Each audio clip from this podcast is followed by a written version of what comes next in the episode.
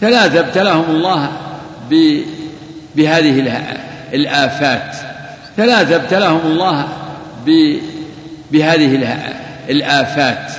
هذا مبتلى بالبرص وهو مرض خبيث يعني يشوه حال الإنسان ومظهر الإنسان وجلد الإنسان. نسأل الله العافية نعوذ بالله من الجنون والجذام والبرص وسيء الأثقال الأسقال نعوذ بالله من الجنون والجذام والبرص وسيء وهذا وكان فقير أيضا اجتمع عليه المرض والفقر. والثاني مثله مبتلى بالقرع قرع الرأس. يعني يكون فيه قروح. قرع كثيرا من الأحيان يصير نتيجة قروح. والرأس إذا كان جلد يكون منظر الإنسان. يعني كريها يقدره الناس وكان فقير والثالث أعمى والأعمى مصيبة أيضا يفوت بها كثير من المنافع والقدر. فأراد الله بحكمته البالغة أن يبتليهم بالنعماء كما ابتلاهم بالبأساء والضراء. والله تعالى يبتلي العباد بالسراء والضراء بالشر والخير ونبلوكم بالشر والخير فتنة. فبعث إليهم ملك بصورة إنسان جاء للأول. قال أي شيء أحب إليك؟ كأنه يريد أن يشوف أي شيء أحب إليك؟ قال أي جلد حسن ولون حسن ويذهب عنه الذي قد قدر الناس به. فمسحه يد الملك.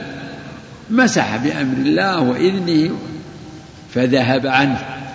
ذهب عنه ذلك البرص فأعطاه الله لونا حسنا وجلدا حسنا. ذهب عنه. ما يكفي قال أي المال أحب إليك؟ يعني هذا عطاء عطاء هو يبدو له أنه كطبيب وإنسان محسن. فقال الإبل أو البقر شك الراوي إسحاق شك. ف لكن مما يرجع أنه رغب الإبل أنه أعطاه الملك ناقة. عشراء يعني حامل موشكة على على الولادة. عشراء. ثم دعا له بارك الله لك فيها. وأتى الأقرع ومثل. مسح فذهب عنه. أعطى مسح ف... فأعطي شعرا حسنا قال أي المال أحب إليك؟ قال الإبل أو البقر فأعطي بقرة حامل أيضا. وأتى الأعمى كذلك. أحب قال أي شيء أحب إليك؟ فقال أن يرد الله عليه بصر هذا أغلى ما عند المخفوف إنه يرجع إليه بصره ويصير مثل الناس ويستغني عن الناس ويبصر الوجود ويبصر الناس ويعرف الناس بصر نعمة عظيمة. ما يشعر بفقدها إلا من يعني فقدها سبحان الله أي شيء أحب إليك؟ قال الغنم. سبحان الله طلائع الخير مبكرة عند هذا الرجل. يختار النوع الطيب الهادئ الوادع الغنم. آية راح الملك وانتهت يعني المهمة. فهذا أن أنتج هذان صاحب الإبل وصاحب البقر. وولد هذا إلى آخره فكان لهذا واد من الإبل بالمئات هذا واد من البقر وهذا واد من الغنم. تمت النعمة عليهم تمت مال كثير وعافية من العاهات. هذا بلاء بلاء عظيم بلاء. ثم أرسل الله إليهم الملك مرة ثانية.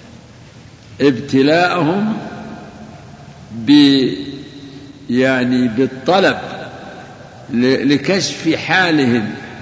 والله عليم بأحوالهم لكن ليظهر ذلك أمرا واقعا. فجاءه الملك جاء للأول في صورة وهيئته. في صورة من؟ الذي يظهر عندي يظهر لي إنه في صورة الملك يوم جاء الأول. يعني المفروض أنه يعرفه ويشكر له وأنه سوى عليه معروف في صورته. يعني ليس المعنى هذا الذي ليس المعنى أنه جاءه بصورة أبرص وبهيئته. المهم أنه جاء وقال إني رجل غريب ومن سبيل قد انقطعت بي الحبال فلا بلاغ لي اليوم إلا بالله ثم بك أسألك بعير بعير واحد يركب يركب فقال الحقوق كثيرة. إيش المعنى الحقوق متطلبات نفقات السؤال كثير. يقول البخلاء يقولون شيء أنا من جمعته وبذلت فيه جهدي أعطيه الناس يتمتعون به. الحقوق كثيرة. يعني لو أفتح الباب ما بقى عندي شيء. هذا أول. ذكره الملك. كان يعرفك. الآن ما تركه. كان يعرفك. ألم تكن كيت وكيت وكيت؟ ألم تكن أبرص فأعطاك الله الجلد الحسن ولا ألم تكن فقير فأعطاك الله المال. قال لا لا لا. هذا المال من أصل أنا من الأثرياء. ورثت هذا المال كابر عن كابر عن أبوي وعن جدي يعني, يعني هذا المال ما هو شيء جديد علينا. كلمات. فدعا عليه الملك قال إن كنت كاذبا فصيرك الله إلى ما كنت. هذا هو الشاهد. الشاهد أنه نسب نعمة الله عليه إلى نفسه وأصله. جحد النعمة. هذا وارد متناسب مع ما أورده الشيخ واستشهد به في الآية. والآيات الدالة على هذا المعنى كثيرة فالشاهد أن هذا نسب النعمة إليه وكفر نعمة الله.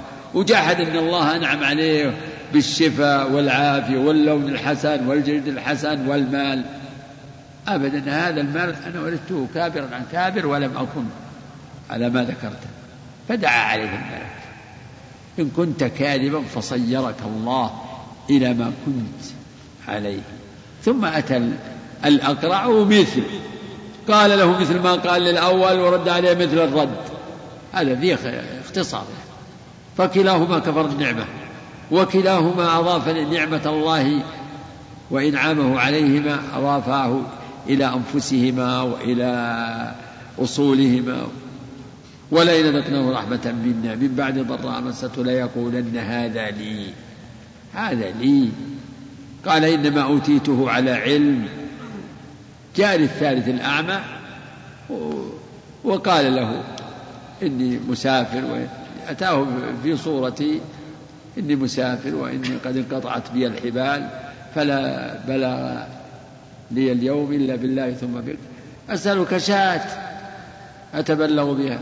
فقال نعم نعم كنت أعمى فرد الله علي بصري.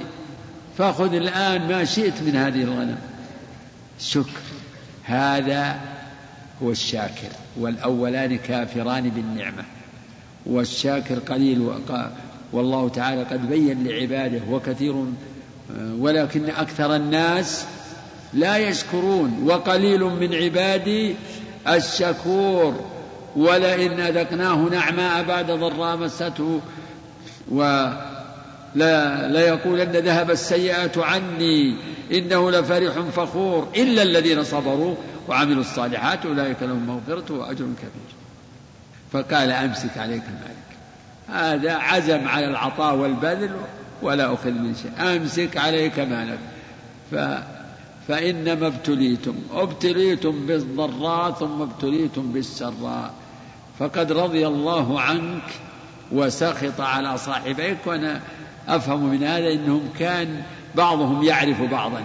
كلهم يعني من ذوي المصائب مبتلين. هذا بالعمى وهذا بالقرع وهذا بال... لقد رضي الله عنك وسخط على صاحبيك.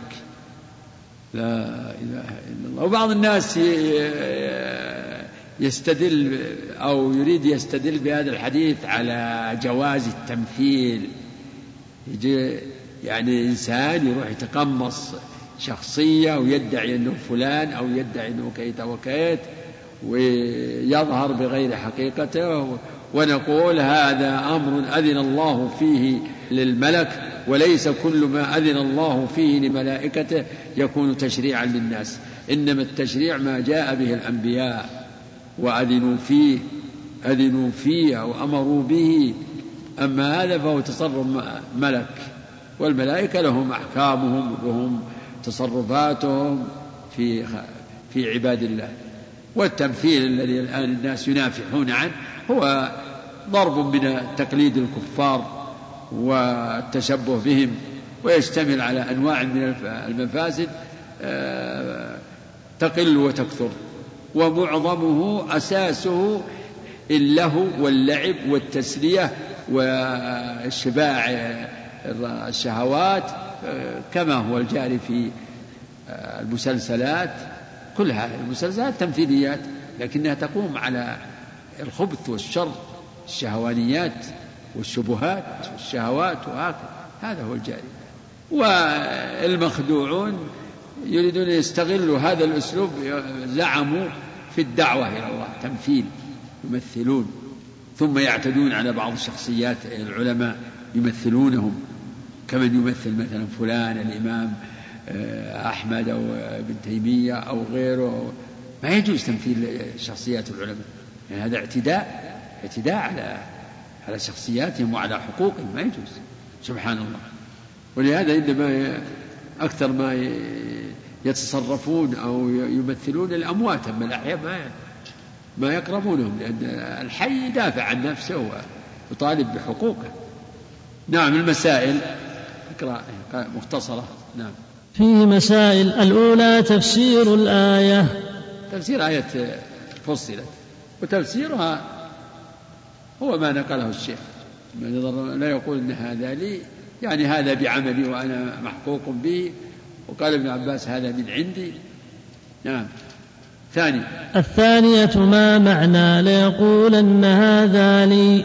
معناه ما جاء ما ساق ما أورده الشيخ من الآثار. نعم. يقول ما معنى هذا لي؟ يعني هذا بعملي وأنا محقوق به. نعم. ثالثة ما معنى قوله إنما أوتيته على علم. أحسنت. على علم.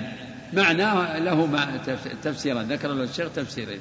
على علم مني بوجوه المكاسب أو على علم من الله أني له أهل. نعم.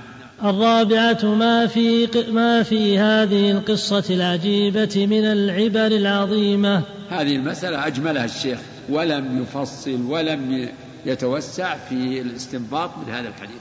أشار إشارة مجملة ما في هذه القصة من العبر العجيبة. نعم وفيها عبر وفوائد كثيرة وأمور عجيبة. جزاك الله خير. بارك الله أحسن الله عليك. نعم. غلط. منكر ما يجوز تمثيل الصحابة. قال لهم يمثلون فلان وفلان. يستطيعون يمثلون أحياء يمثلون العالم الفلاني ولا الشيخ الفلاني ولا الوزير ولا الأمير ولا. ها؟ ينكر لكن عادهم يوم يطيعونك. هذول اللي يفعلون إما يعني إما يعني موسومين بالعلم أو طلب العلم أو كثير منهم عنده قناعات لا يلتفت إلى من ينكر عليه. لكن من الإنكار ألا تكون معهم. أصل معهم الحمد لله رب العالمين والصلاة والسلام على أشرف الأنبياء والمرسلين. نبينا محمد وعلى آله وصحبه أجمعين. قال المؤلف رحمه الله تعالى باب قول الله تعالى فلما آتاهما صالحا جعلا له شركاء جعلا له شركاء فيما آتاهما. الآية قال ابن حزم اتفقوا على تحريم كل اسم معبد لغير الله. كعبد عمرو وعبد الكعبة وما أشبه ذلك حاشا عبد المطلب. وعن ابن عباس رضي الله عنهما في الآية قال لما تغشاها آدم حملت فأتاهما إبليس فقال إني صاحبكما فقال إني صاحبكما الذي أخرجكما من الجنة. لتطيعانني أو لأجعلن له قرني أيل. فيخ أيل أحسن الله عليك أو لأجعلن له قرني أيل. فيخرج من بطنك فيشقه فيخرج من بطنك فيشقه ولأفعلن. يخوفهما. سمياه عبد الحارث. فأبيا أن يطيعاه فخرج ميتا.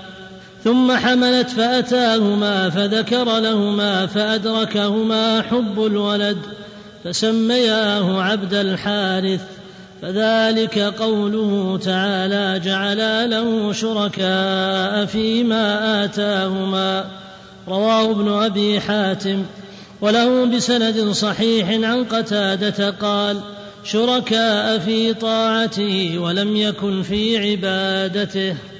وله بسند صحيح عن مجاهد في قوله لئن آتيتنا صالحا قال أشفق ألا يكون إنسانا وذكر معناه عن الحسن وسعيد وغيرهما فيه مسائل. الله باب قول الله تعالى فلما آتاهما صالحا جعل له شركاء فيما آتاهما فتعالى الله عما يشركون.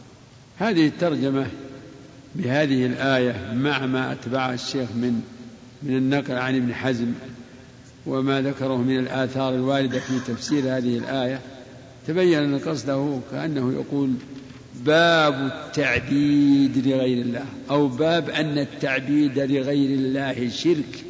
التعبيد عبد الحسين عبد النبي عبد الرسول عبد الكعبة وهكذا.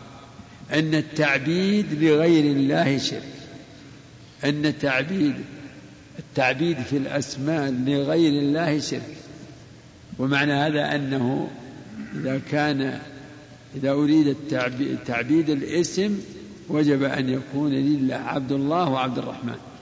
وعبد العزيز وعبد الملك وهي أسماء من أسماء الله. فلما آتاهما الضمير يعود إلى النفس والزوج هو الذي خلقكم من نفس واحدة وجعل منها زوجها ليسكن إليها فلما تغشاها حملت حملا خفيفا فمرت به فلما أثقلت دعوا الله ربهما.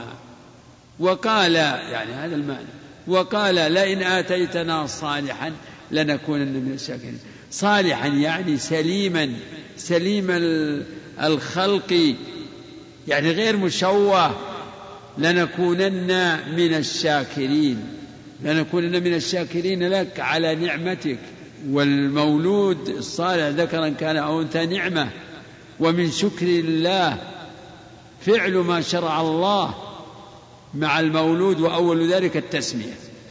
فيسمى بالاسم الحسن والتعبيد لله. ومن كفران النعمة هذه النعمة تعبيده لغير الله. عبد كذا وعبد كذا. الله يخلق يخلق ويعطي ويمن وينعم ثم يكون التعبيد لغيره. هذا كفر للنعمة. هذا من أنواع كفر النعمة. الله يعطيك النعمة المولود ثم تعبده لبعض العباد من صالح أو غيره. سبحان الله. ما أجهل الإنسان. وذكر الشيخ أقوال المفسرين من التابعين من من ابن عباس ومجاهد وقتادة والحسن وكلها مضمونها إن أن المقصود بقوله دعوا الله ربهما لئن آتيتنا صالحا لنكونن من الشاكرين فلما آتاهما صالحا جعل له شركاء فيما آتاهما. إن المراد آدم وحواء. وأن الضمير في قوله فلما آتاهما صالحا جعل له إن الضمير يعود إلى النفس والزوج. هذا هو الذي دلت عليه الآثار. وقد تضمنت إنه لما تغشاها آدم حملت فأتاها الشيطان فقال فخوفها وقال أنا صاحبكم الذي أخرجتكما من الجنة.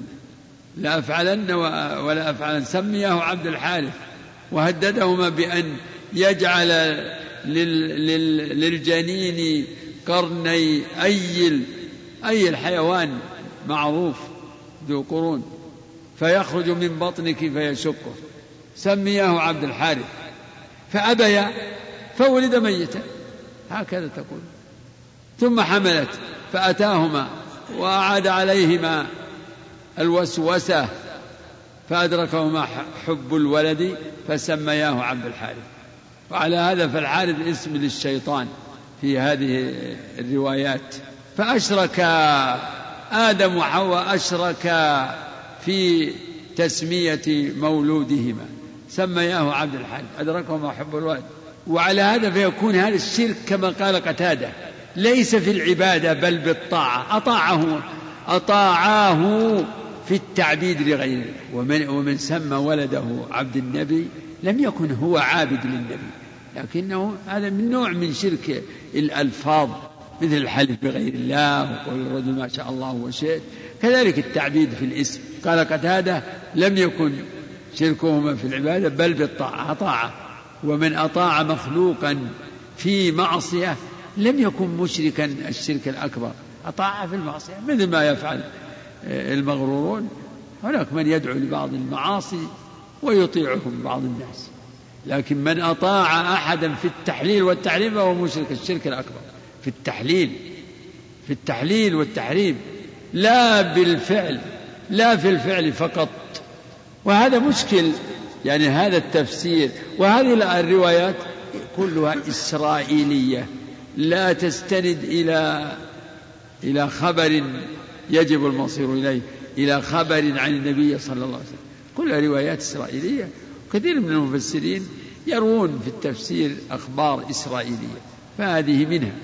ويشكل على هذا أن آدم النبي وحواء زوجه كيف يطيعان الشيطان وكيف يدعي لهم الشيطان أنه سيفعل ويفعل ويجعل له قرني أيل إذا إذا هو وسوس لهما بأنه يقدر على أن يتصرف في خلق هذا الجنين.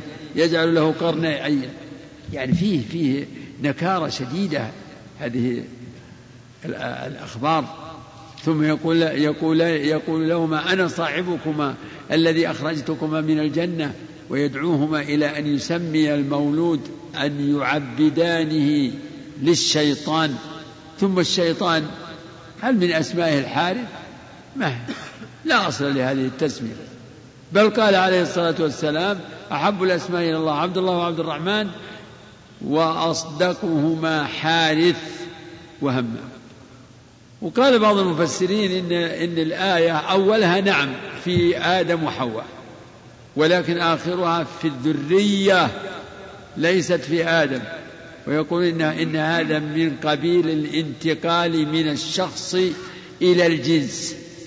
يعني بدأت الآية بالخبر عن الشخص. ثم آخرها فيه الخبر عن الجنس جنس البشر جنس الذرية ويستشهدون لهذا بقوله تعالى ولقد خلقنا الإنسان من سلالة من طين هذا منه آدم. ثم جعلناه نطفة. ثم جعلناه الإنسان.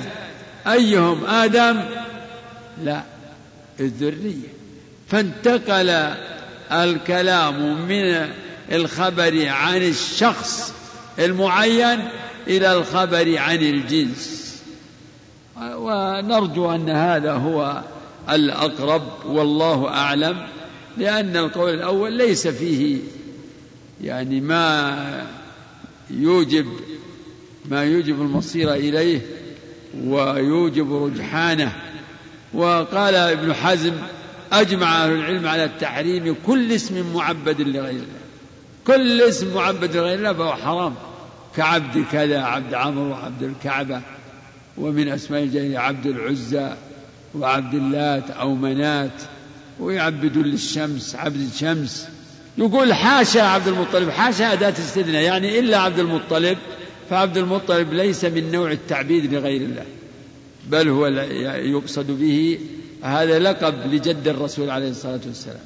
وقال إنه كان مع عمه المطلب في سفر إلى المدينة وكان قد تأثر بشدة الحر مع السفر فاسود لونه. فلما رأوه مع المطلب قالوا هذا عبد المطلب عبد المطلب. وإلا فاسمه شيبة أو شيبة الحمد.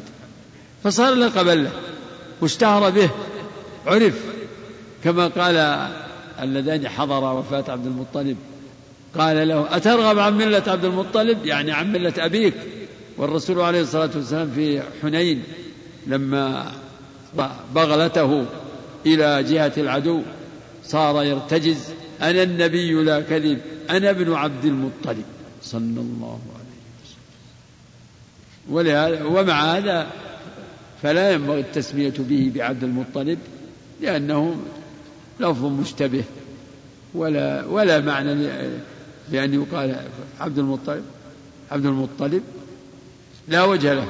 من يسمي ابنه عبد المطلب فلا وجه لهذه التسمية. سمي سمي على الرسول أو على والد الرسول إذا كان.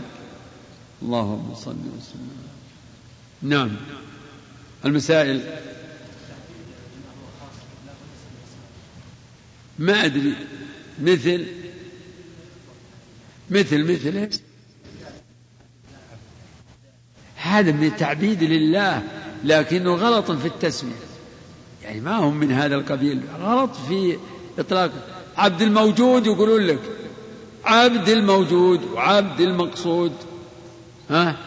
يمكن الجواد فيه. المهم عند الناس توسع في هذا لكنهم إنما يقصدون التعبيد لله فليس من الشرك في شيء. نعم. والله ينبغي تغييره إلى اسم واضح. ولكن ما أجد أنه بعضها يختلف. لو كان عبد الموجود قل يجب, يجب تغييره. عبد الموجود يجب تغييره. موجود. نعم. إيه.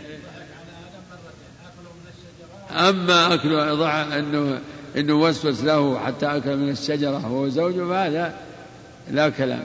أما الثاني فهذا ما لم يثبت. ما ندري. ولهذا جاء السياق. لاحظوا لاحظوا كيف جاء السياق. انظروا. فلما آتاهما صالحا جعلا له شركاء فيما آتاهما. فتعالى الله عما يشركون.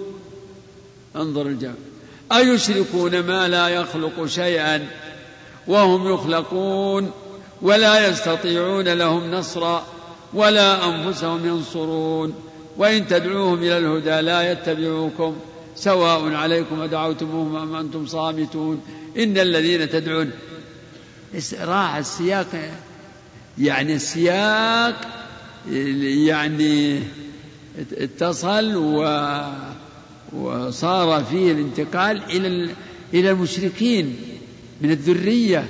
نعم. فيه مسائل.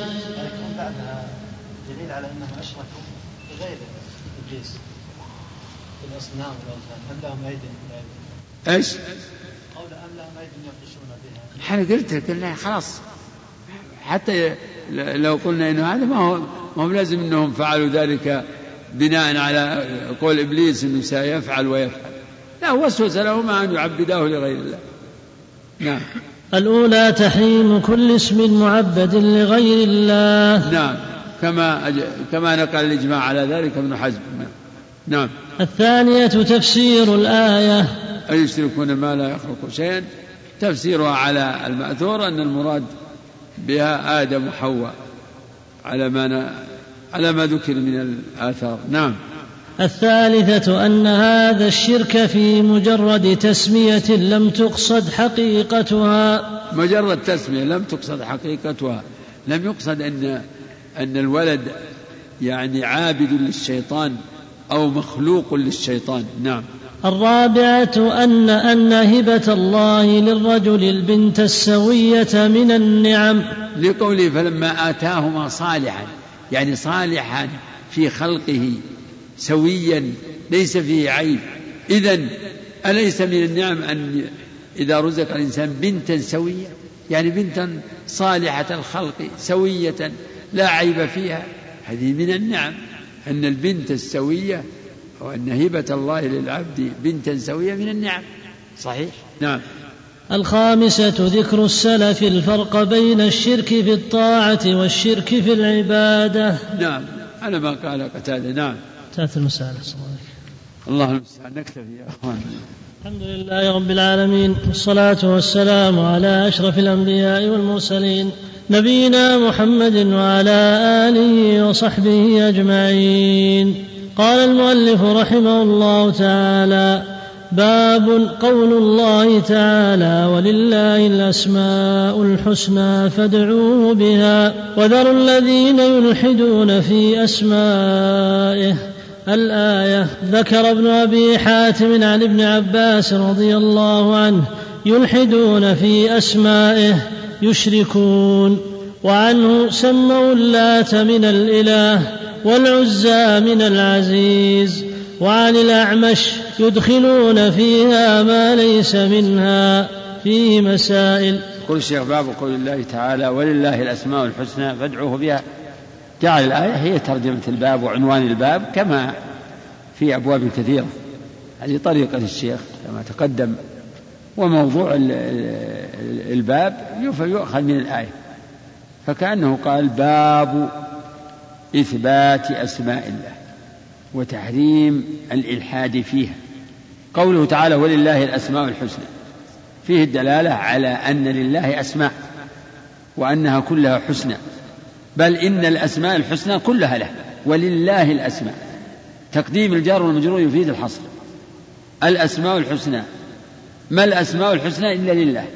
والحسنى أفعل تفضيل يعني صيغة صيغة تفضيل يعني البالغة في الحسن غايته. فهي أحسن الأسماء.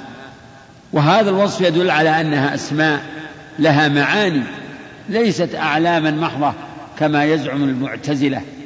وأسماؤه تعالى كثيرة منها ما علمه بعض عباده ومنها ما أنزله في بعض كتبه ومنها ما استأثر به في علم الغيب. عنده كما جاء في حديث ابن مسعود اللهم إني أسألك بكل اسم هو لك سميت به نفسك وأنزلته في كتابك أو علمته أحد من خلقك أو استأثرت به في علم الغيب عندك.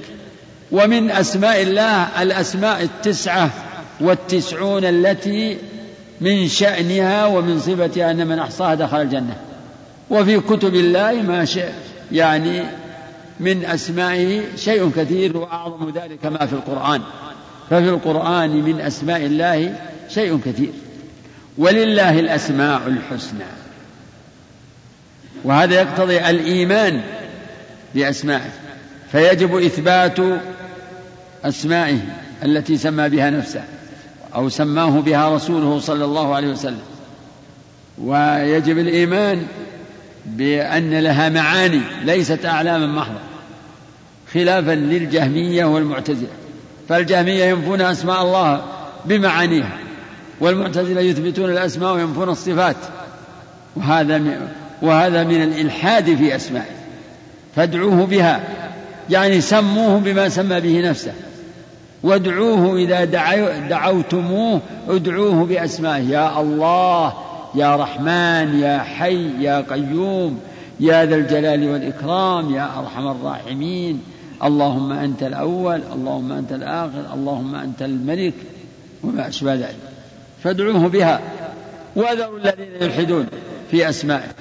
فيه, تس فيه الأمر بالإعراض عن الملحدين وفي ضمن ذلك تهديد للملحدين وفي قوله سيجزون ما كانوا يعملون تهديد آخر سيجزون ما كانوا والإلحاد أصل معناه الميل فمادة لحد تدل على الميل ومنه سمي الشق الذي في جانب القبر لحدا لأنه مائل على جنب. والإلحاد هو الميل. الإلحاد في الشرع هو الميل عن الصراط المستقيم والحق المبين إلى الباطل. الميل عن التوحيد إلى الشرك. الميل عن الإيمان بالله إلى الكفر بالله وما إلى ذلك. وكل هذا إلحاد. ومن يرد فيه بإلحاد بظلم. وذروا الذين يلحدون في أسمائه. إن الذين يلحدون في آياته. والإلحاد في أسماء الله قال أهل العلم أنه أنواع. منها تعطيل أسماء ومنها تعطيل معانيها ومنها أن يسمى الله بما لم يسمي به نفسه ومنها تسمية المخلوق باسم الخالق مثل ملك الملوك. هذا من الإلحاد في أسمائه. أو الاشتقاق لبعض المخلوقات من اسم من أسمائه. كما سمى المشركون آلهتهم بأسماء مشتقة فسموا العزى من العزيز. ومنات من المنان واللات من الإله. والشيخ أورد يعني اقتصر على هذه الآية وأورد بعض الآثار في تفسير الإلحاد. يلحدون يشركون يدخلون فيها ما ليس منها. يسمون بها آلهتهم أو يسمون بها بعض مخلوقات بعض المخلوقات في مسائل. نعم. الأولى إثبات الأسماء. نعم إثبات الأسماء. ولله الأسماء. نعم. الثانية كونها حسنى. نعم. يجب الإيمان بأن أسماء الله كلها حسنى دالة على صفات الكمال. نعم. ثالثة الأمر بدعائه بها. نعم فادعوه بها. ينبغي العبد يتوسل إلى الله بأسمائه ويأتي بكل في كل مقام بما يناسب. تقول الله يعني إذا قلت اللهم ارحمني تقول اللهم ارحمني إنك أنت الغفور الرحيم. اللهم اغفر لي وارحمني إنك أنت الغفور الرحيم. تأتي بالأسماء المناسبة. اللهم يسر لي رزقا مباركا فإنك أنت الرزاق. تأتي بالمناسبات. اللهم انصرنا على عدونا فإنك نعم المولى ونعم النصير. نعم. الرابعة ترك من عارض من الجاهلين الملحدين. تركه بالإعراض عنه إهمالا له وتجنبا لطريقه. وقلت أن في تعديد فإن كلمة ذرهم ذرهم يأكلوا في في ضمن تهديد نعم. الخامسة تفسير الإلحاد فيها. تفسير الإلحاد مأخوذ من من هذه الآثار. نعم. السادسة وعيد من ألحد. لقوله سيجزون ما كانوا يعملون. وما وماذا يظن بجزائهم يعني بعذاب, النار. نعوذ بالله. إن الذين يلحدون في آياتنا لا يخفون علينا. أفمن يلقى في النار خير؟ أم من يأتي آمنا يوم القيامة اعملوا ما شئتم نعم. الله. الحمد لله رب العالمين والصلاة والسلام على أشرف الأنبياء والمرسلين. نبينا محمد وعلى آله قال المؤلف رحمه الله تعالى باب لا يقال السلام على الله. في الصحيح عن ابن مسعود رضي الله عنه قال كنا إذا كنا مع النبي صلى الله عليه وسلم في الصلاة قلنا السلام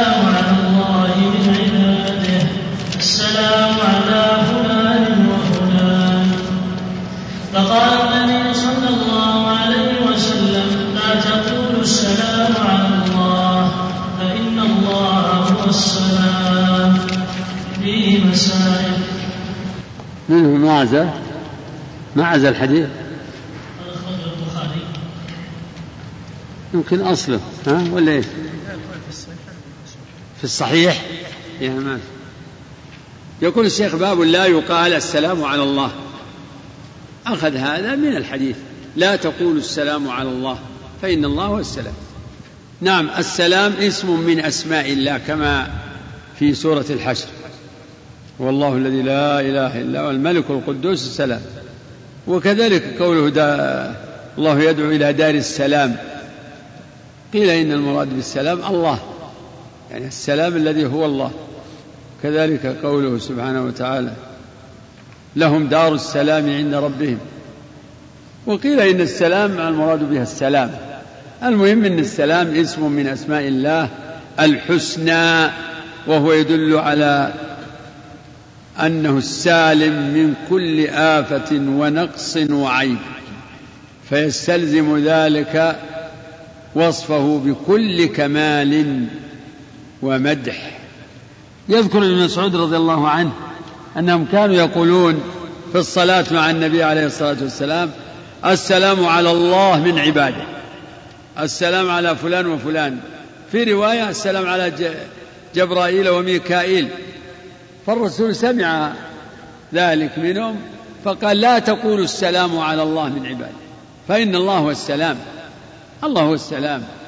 وقول القائل السلام على الله هذا فيه دعاء والله سبحانه وتعالى يدعى ولا يدعى له. الله يدعى وتطلب منه السلامة. اللهم أنت السلام ومنك السلام ولا يدعى له بالسلام فإن الله السلام وكان عليه الصلاة والسلام يقول إذا انصرف من صلاته استغفر ثلاثا ثم قال اللهم أنت السلام ومنك السلام. فدل على إثبات هذا الاسم لله الكتاب والسنة وإجماع أهل السنة. السلام اسم من أسمائه تعالى. فتقول اللهم أنت السلام وتقول ومنك السلام يعني السلام إنما تطلب منه لأنه مالك كل شيء فبيده الخير وبيده الملك. اللهم أنت السلام ومنك السلام. ولا يجوز أن تقول وعليك السلام كما يجري على ألسنة بعض الناس. يقول اللهم أنت السلام ومنك السلام وعليك السلام أو يقول وإليك السلام. فالرسول نهى الصحابة عن أن يقولوا السلام على الله من عباده وأرشدهم إلى البديل أرشدهم إلى أن يقولوا ماذا؟ أن يقولوا الله اللهم أنت السلام ومنك السلام. وهذا كان الصحابة يقولونه قبل أن يعلمهم النبي صلى الله عليه وسلم التشهد. لكن لما علمهم التشهد انتهى. ابن مسعود يقول علمنا رسول الله صلى الله صلى الله عليه وسلم التشهد في الصلاة وذكر التحيات لله والصلوات الطيبات. السلام عليك أيها النبي ورحمة الله وبركاته.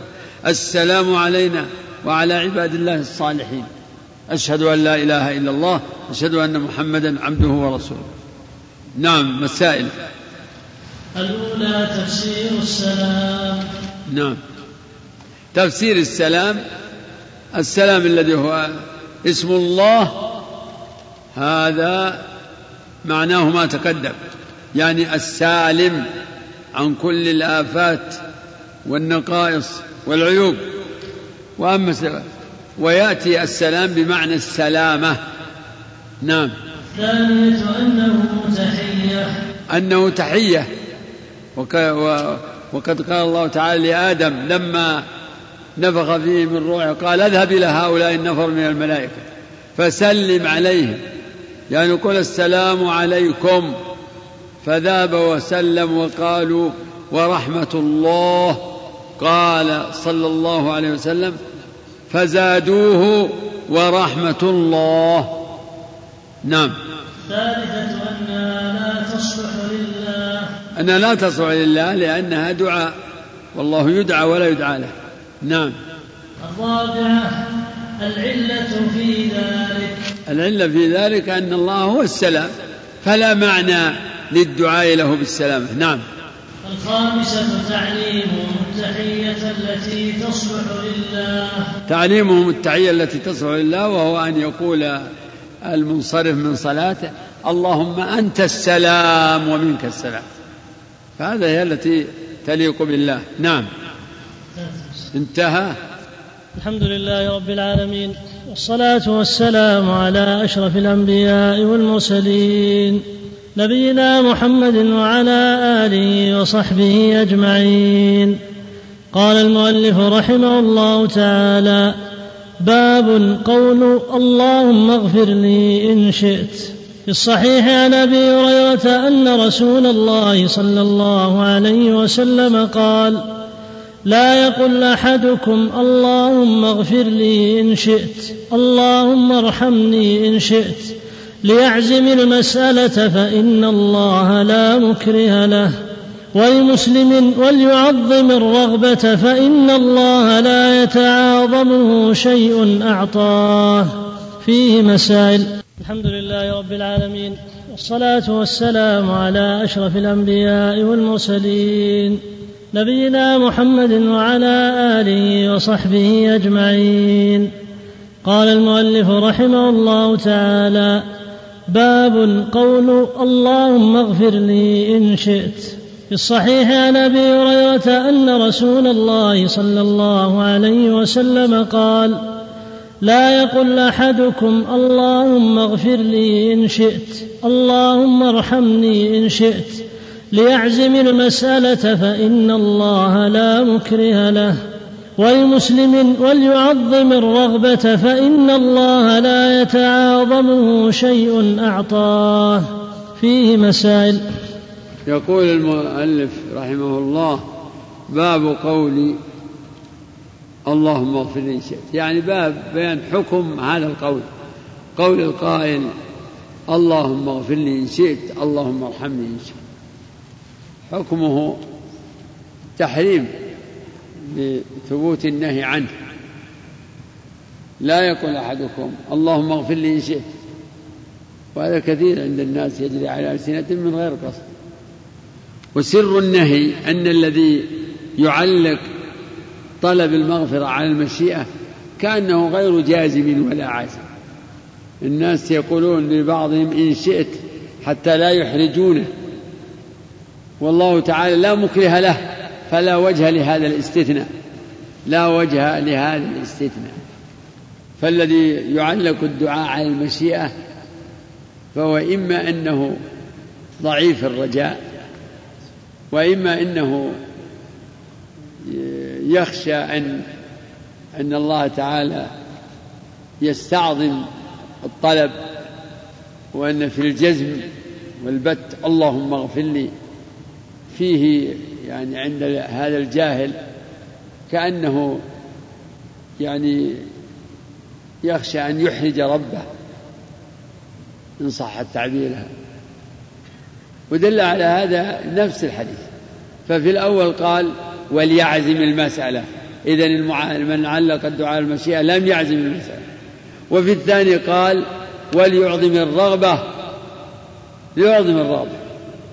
ويكون صادق وجاد فإن الله لا يتعاظمه شيء أعطاه. إذا فلا موجب ولا مبرر ولا وجه للتعليق اللهم اغفر لي إن شئت. بل على المسلم أن يعزم المسألة فيقول اللهم اغفر لي اللهم ارحمني اللهم اهدني ولا يقول إن شئت. وليعظم الرغبة. فإن الله لا يتعاظمه شيء أعطاه.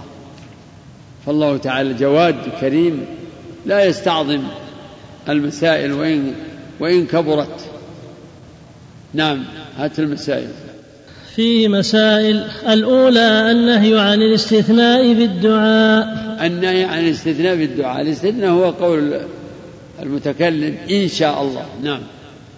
الثانية بيان العلة في ذلك. وهو ضعف العزم والتحرج من طلب طلب الشيء من الله. تحرج يتحرج. نفس المكلف يتحرج أن يسأل. يتحرج أن يسأل ربه. يعني الشيء الكثير والشيء العظيم. كما يكون ذلك مع المخلوقين. ولا سيما البخيل. فإنه الذي يناسب أن يقال له أعطني إن شئت ولا يطلب منه إلا الشيء اليسير. نعم. تعالى الله. مسألة ثالثة. الثالثة قوله ليعزم المسألة. ليعزم المسألة. يعني هذا ضد.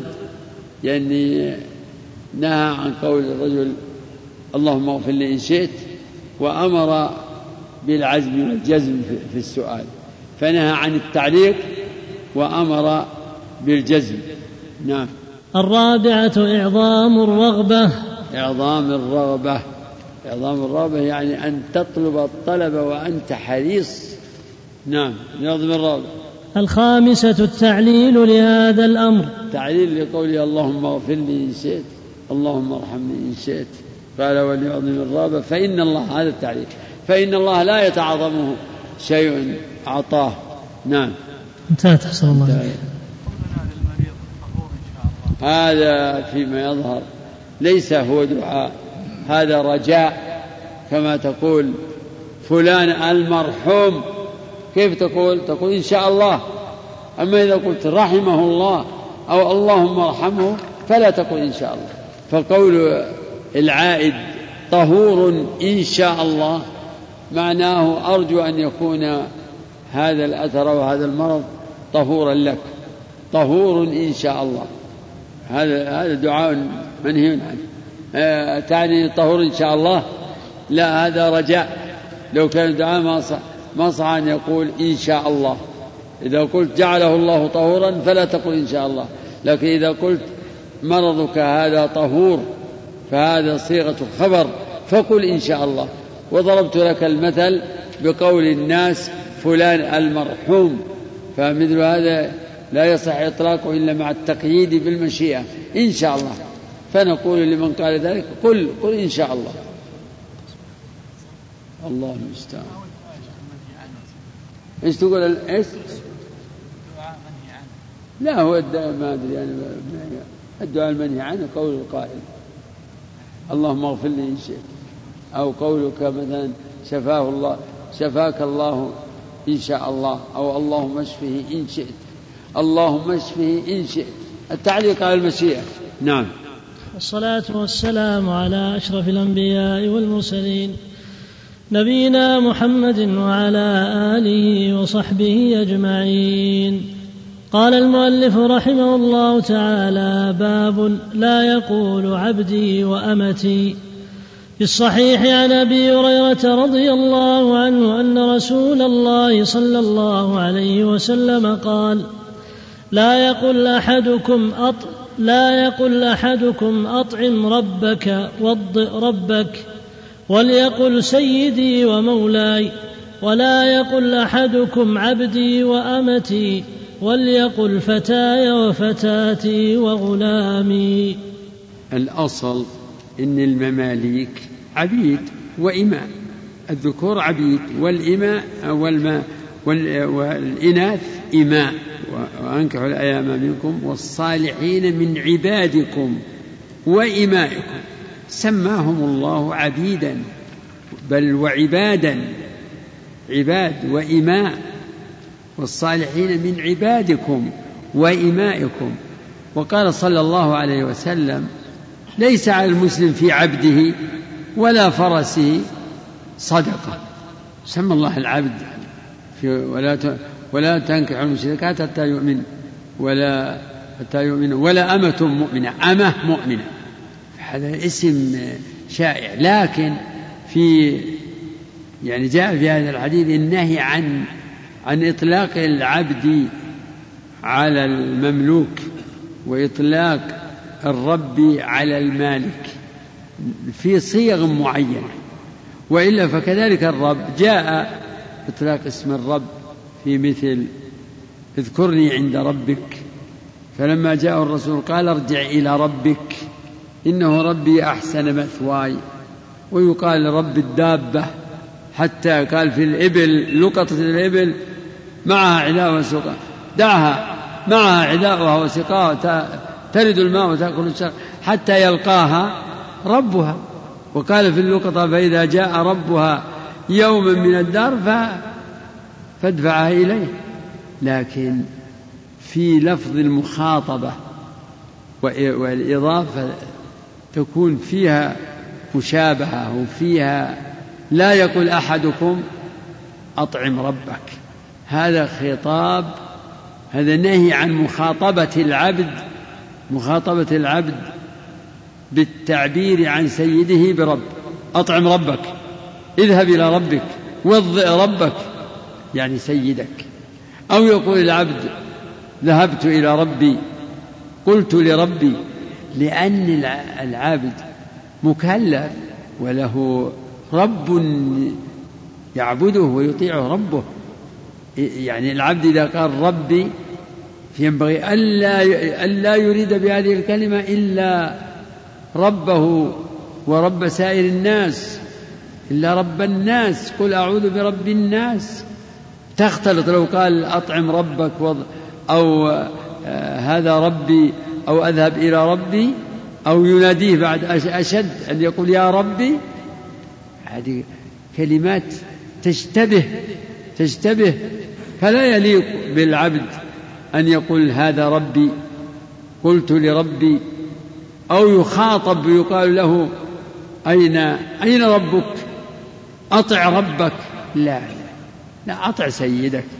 وليقل العبد بدلا يقول ربي ربي جئت من ربي هذا. بل يقول سيدي ومولاي. سيدي لا بأس. سيد. إذا قال السيد لعبده وليقل سيدي ومولاي. والسيد المالك مولى. وكذلك العبد إذا أعتق مولى. من الجانبين مولاه. وهكذا السيد لا يليق أن يقول عبدي. عبدي لأن الأصل العبودية لله. فلا يليق أن يقول هذا عبدي وهذا أمتي ويا عبدي. وقلت لعبدي وجاء عبدي. لكن لو قال عندنا عبيد عندنا عبيد وأنا اشتريت عبد وبعت عبدين عب... هذا لا هذا يختلف عن أن يقول عبدي وهذا عبدي ويا عبدي.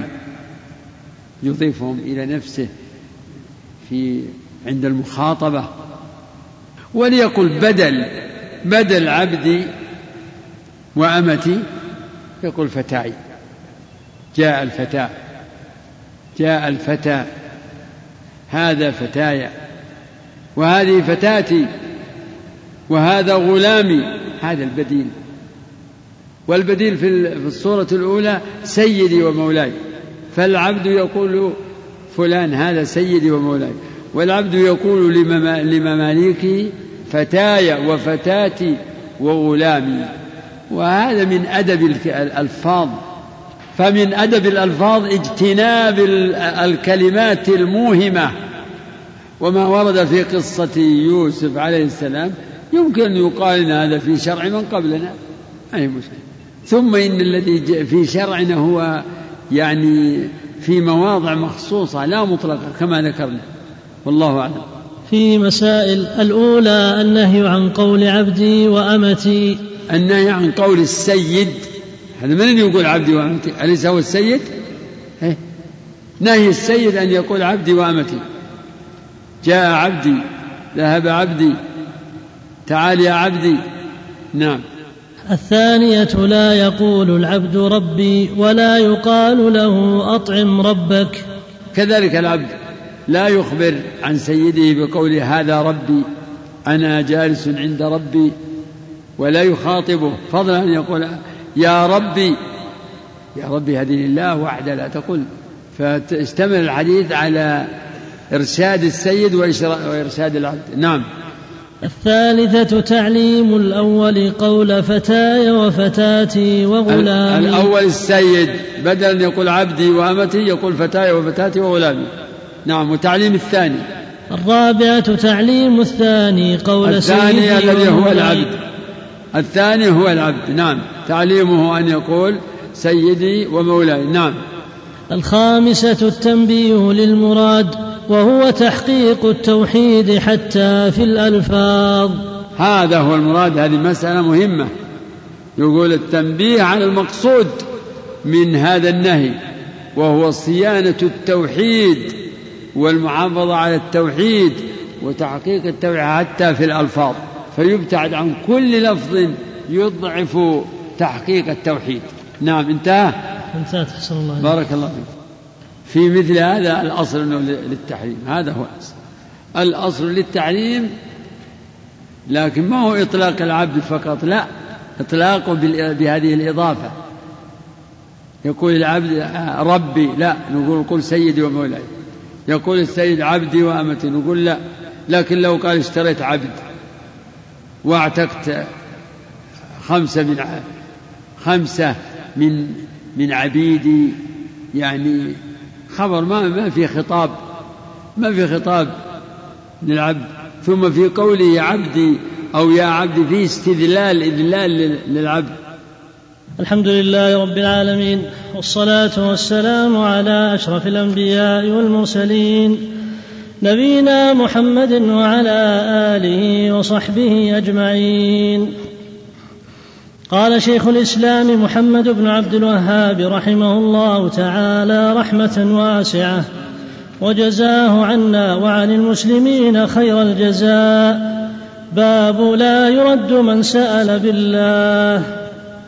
عن ابن عمر رضي الله عنهما قال قال رسول الله صلى الله عليه وسلم من سأل بالله فأعطوه ومن استعاذ بالله فأعيذوه. ومن دعاكم فأجيبوه ومن صنع إليكم معروفا فكافئوه فإن لم تجدوا ما تكافئونه فادعوا له حتى تروا أنكم قد كافأتموه. رواه أبو داود والنسائي بسند صحيح. فيه مسائل. الحمد لله صلى الله وسلم وبارك على عبده ورسوله. يقول الشيخ رحمه الله باب لا يرد من سأل بالله. لا يرد. يعني باب بيان أنه لا يرد من سأل بالله بل يجاب ويعطى سؤله تعظيما لمن سأل به. ولهذا أورده الشيخ في كتاب التوحيد لأن من تعظيم الله إجابة من سأل بالله وإعادة من استعاذ بالله. ولهذا لما قالت المرأة للنبي أعوذ بالله منك قال لقد عدت بمعاذ الحقي بأهلك.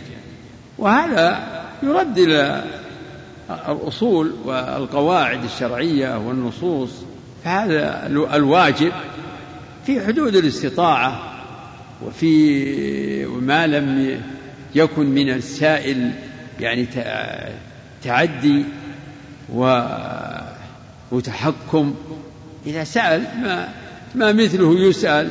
استعال أرأيتم لو لو سأل لو لو سأل سائل بالله قال أعطني مالك أعطني سيارتك أعطني زوجني بنتك. أسألك بالله أن تزوجني أسألك بالله أن تعطيني بيتك. هذا البيت أخرج منه. كذلك من استعاد إذا كان المستعيذ مطلوب شرعا لأخذ حق منه وإقامة حد ونحوه. ما ينفعه أن يقول أعوذ بالله منك يستعيذ بالله من هذا الطالب. لا لا يستعيذ بالله لي لي ليتخلص من واجب عليه ومن أداء حق عليه ومن يعني حق عليه لله أو أو أو لآدم بل السؤال بالله فيه نوع من التعدي. أسألك بالله. هذا معناه فيه إحراج للمسؤول. لماذا؟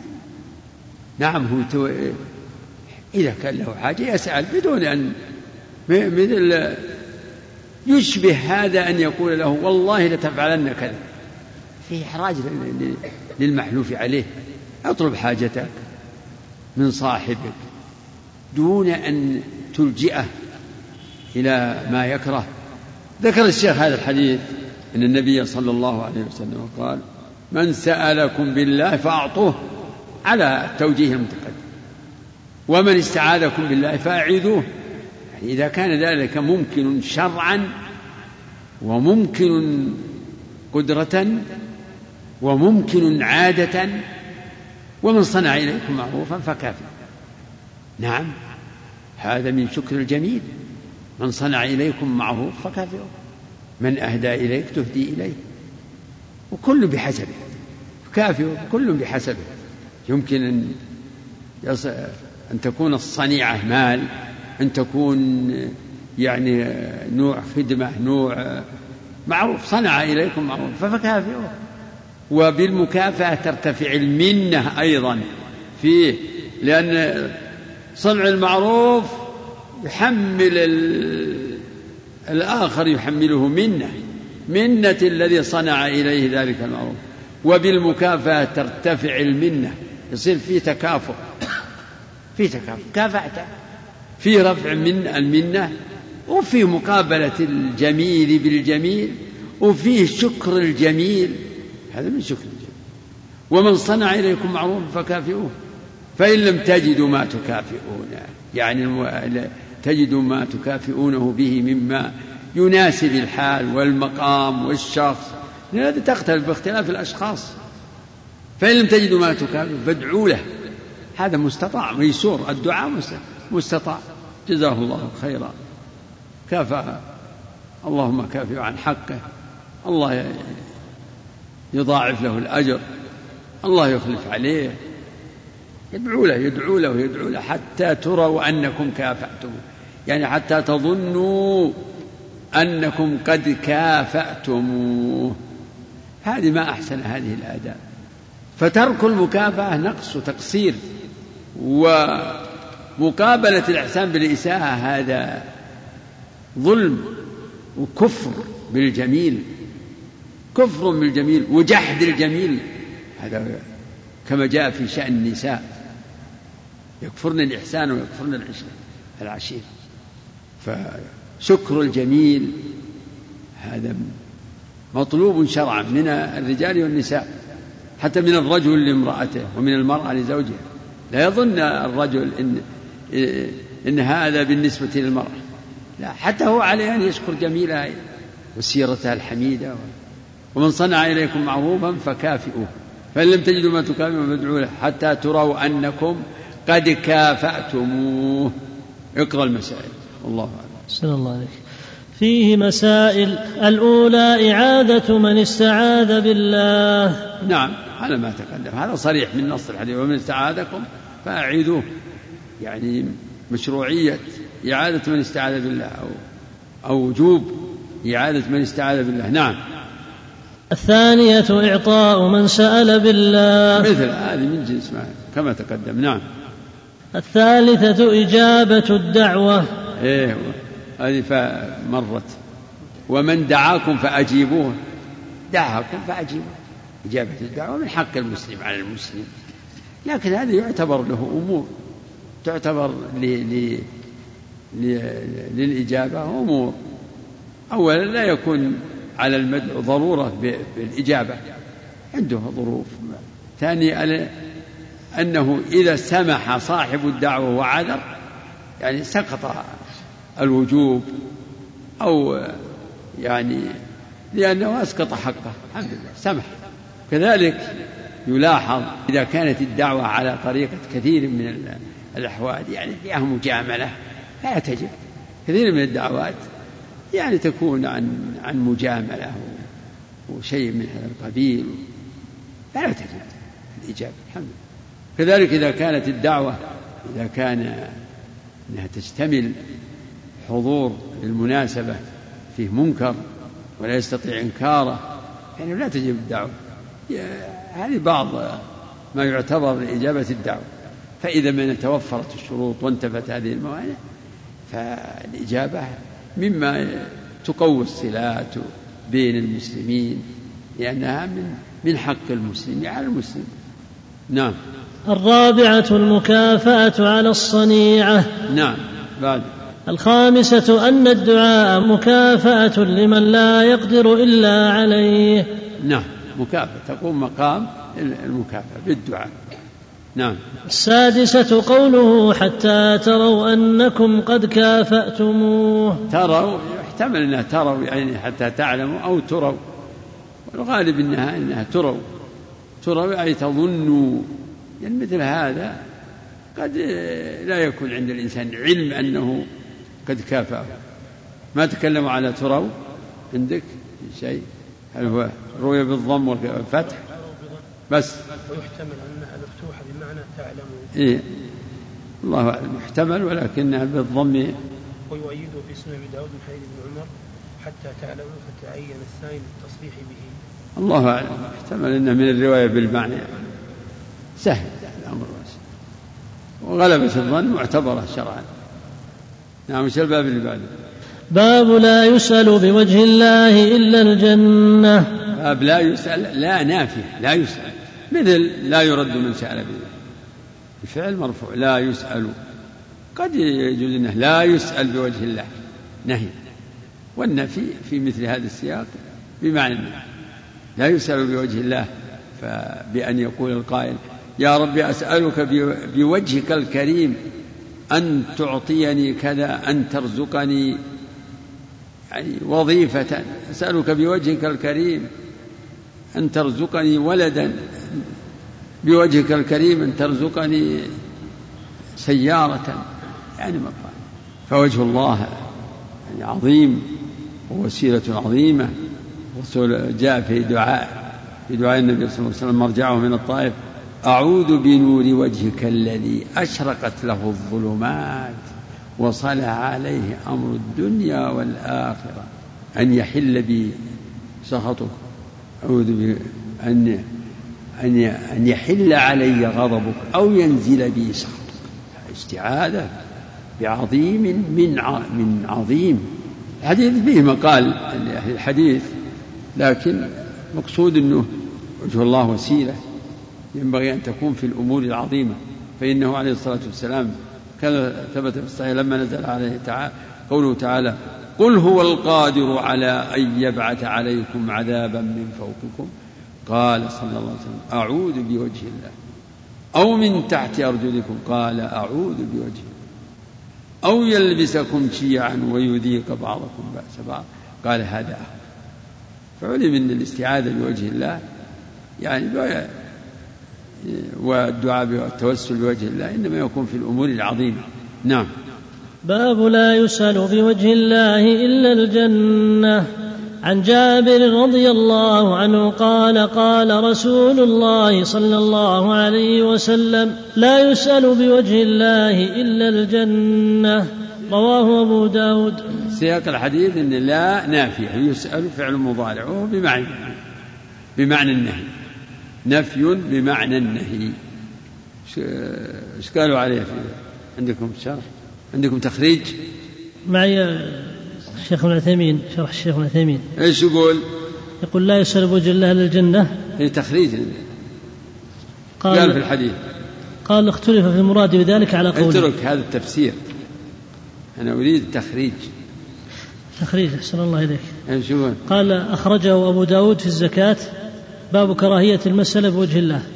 وابن مندة في الرد على الجهمية والبيهقي في سننه وفي الأسماء والصفات والخطيب في الموضح وعن جابر بن عبد الله رضي الله عنه. قال المنذر مختصر السنن وسليمان بن قرم تكلم فيه تكلم فيه غير واحد والحديث ضعفه سليمان ابن قرم. نعم. تكلم والحديث فيه والحديث. والحديث ضعفه عبد الحق وابن قطان كما في الفيض. والمناوي في التيسير.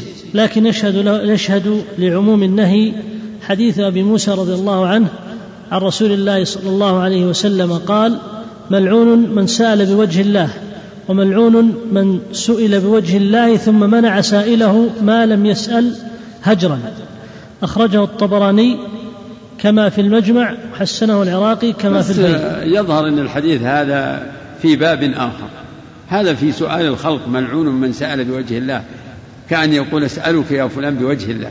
أما الثاني فهو يتعلق بسؤال العبد ربه لا يسأل بوجه الله إلا الجنة. لا يسأل بوجه الله إلا الجنة. فسياقه في باب سؤال الله ودعاء الله. والحديث الآخر الذي يقول عن أبي موسى في سؤال الخلق بعضهم لبعض والله أعلم. اقرأ المسائل. الأولى النهي عن عن أن يسأل بوجه الله إلا غاية المطالب. إلا غاية المطالب نعم. ثانية إثبات صفة الوجه. نعم صفة الوجه ولله الحمد. أدلتها في الكتاب والسنة كثيرة وكثيرة نعم. انتهى. ثلاث المسائل حسبك يا عصام. نعم. في أسئلة أحسن الله عليك. نعم. يقول إذا كان الداعي إلى وليمة العرس رافضي أو كافر. هل تجاب وكيف تكافئ الكافر إذا فعل معروفا؟ كافر وش سوى هو وش سوى بك؟ وش أعطاك؟ كافر كافر؟ كافر تكافئ. أهدى إليك أهدى عليك. ومن أحسن أن تكافئ أن تدعو له بالهداية للإسلام والدعوة بحسب المصلحة الشرعية. الرسول أجاب اليهودي وأكل عنده ما أكل وقبل هدية اليهودية أيضا. هذا يرجع فيه إلى المصلحة الشرعية. وأما الرافضي فلا أدري عن الله المستعان. يمكن يمكن أن نقول أنه ينظر. كانت إجابة والله يعني تبادل صداقات وتبسطات فلا. أما إذا كان دعوة يمكن أن تكون يعني يمكن دعوته لتألفه واستصلاحه أو شيء من هذا القبيل أولى من إجابة دعوته. كونك تدعوه يحضر. يمكن أنه إن هذا يستميل قلبه. ولا سيما أيضا أن ذبائحهم يعني الأظهر أنها لا أنها لا تحل أنهم مشركون. لكن قد يدعو إلى غير يعني إلى غير اللحم الذي تولاه يذبح نعم. نعم أحسن الله يقول ما حكم قول يا وجه الله؟ غلط. قل يا الله. نعم. استعاذ بوجه الله هذا توسل يا أخي مثل أعوذ بكلمات الله. نعم. ما هي الأمور العظام التي تسأل بها وجه الله؟ الجنة والنجاة من النار وما إلى ذلك. نعم. أحسن الله عليك الحمد لله رب العالمين والصلاة والسلام على أشرف الأنبياء والمرسلين نبينا محمد وعلى آله وصحبه أجمعين. قال المؤلف رحمه الله تعالى باب ما جاء في اللو. وقول الله تعالى يقولون لو كان لنا من الأمر شيء ما قتلنا هاهنا. وقوله تعالى الذين قالوا لإخوانهم وقعدوا لو أطاعونا ما قتلوا.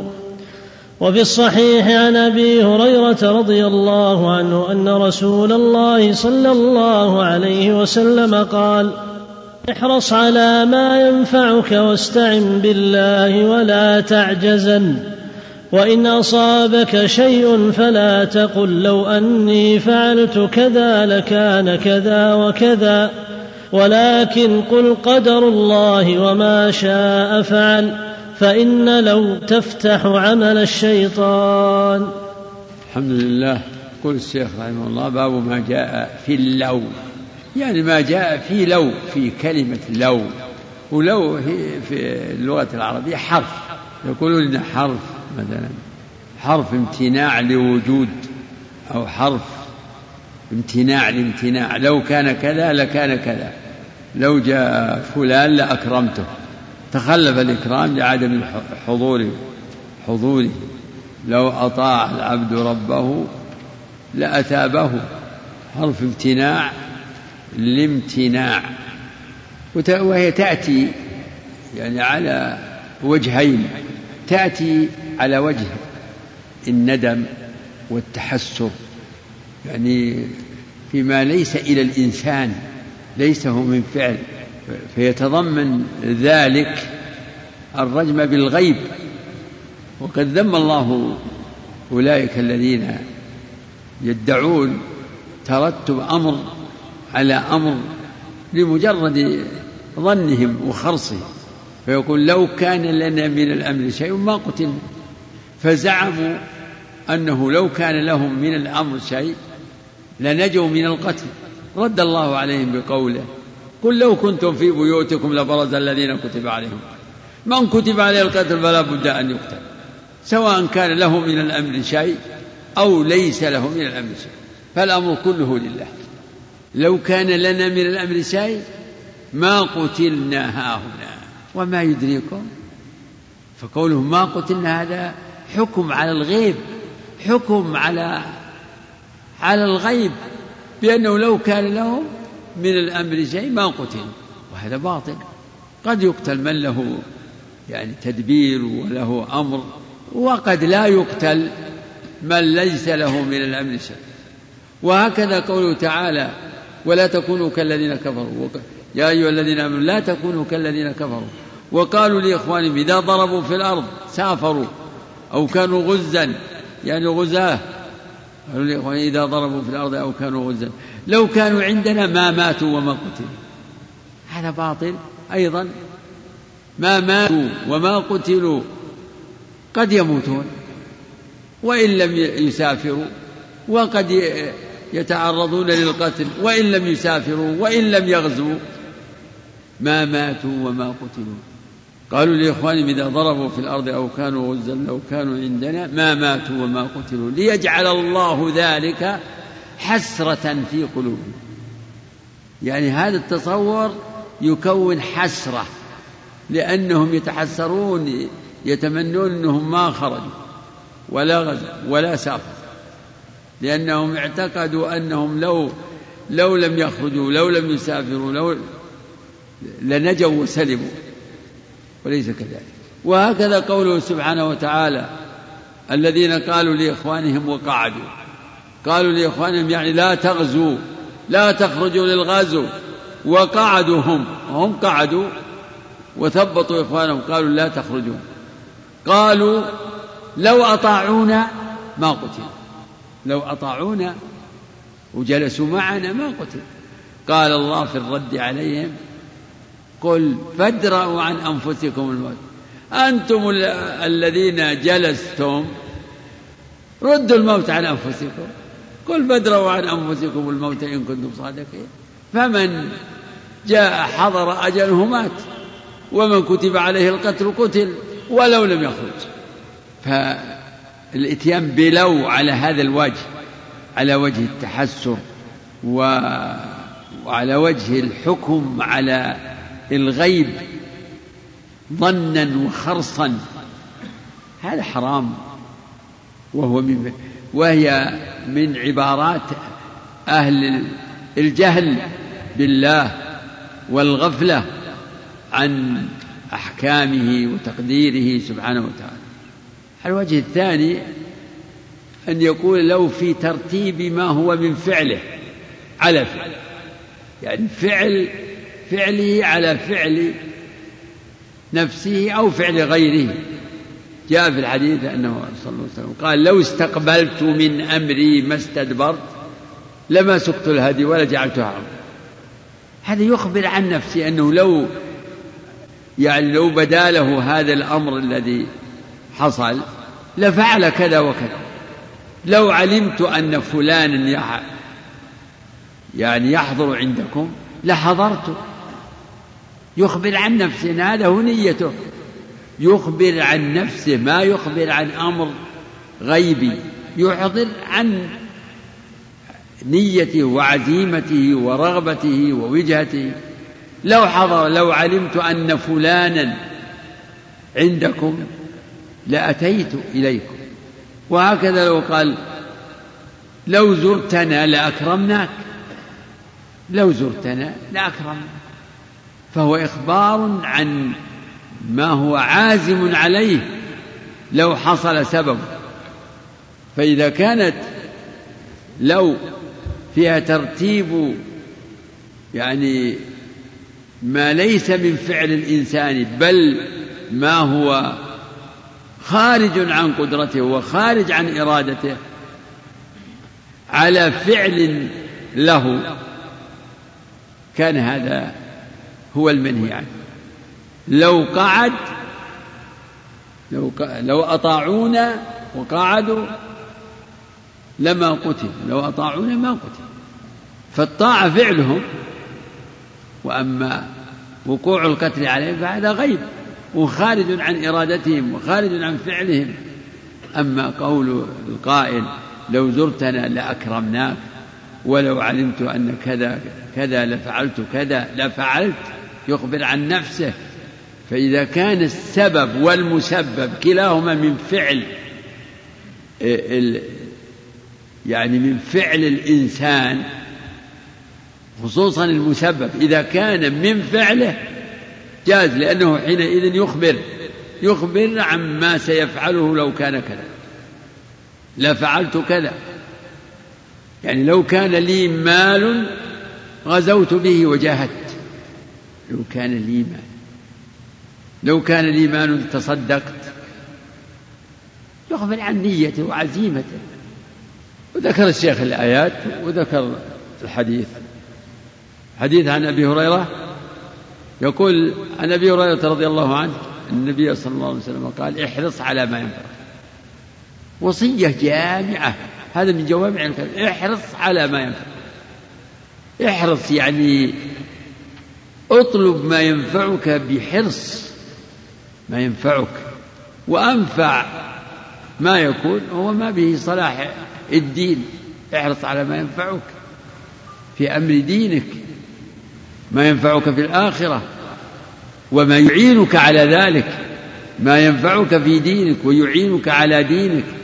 احرص على ما ينفعك. احرص على ما ما يغنيك عن الحاجة إلى الناس.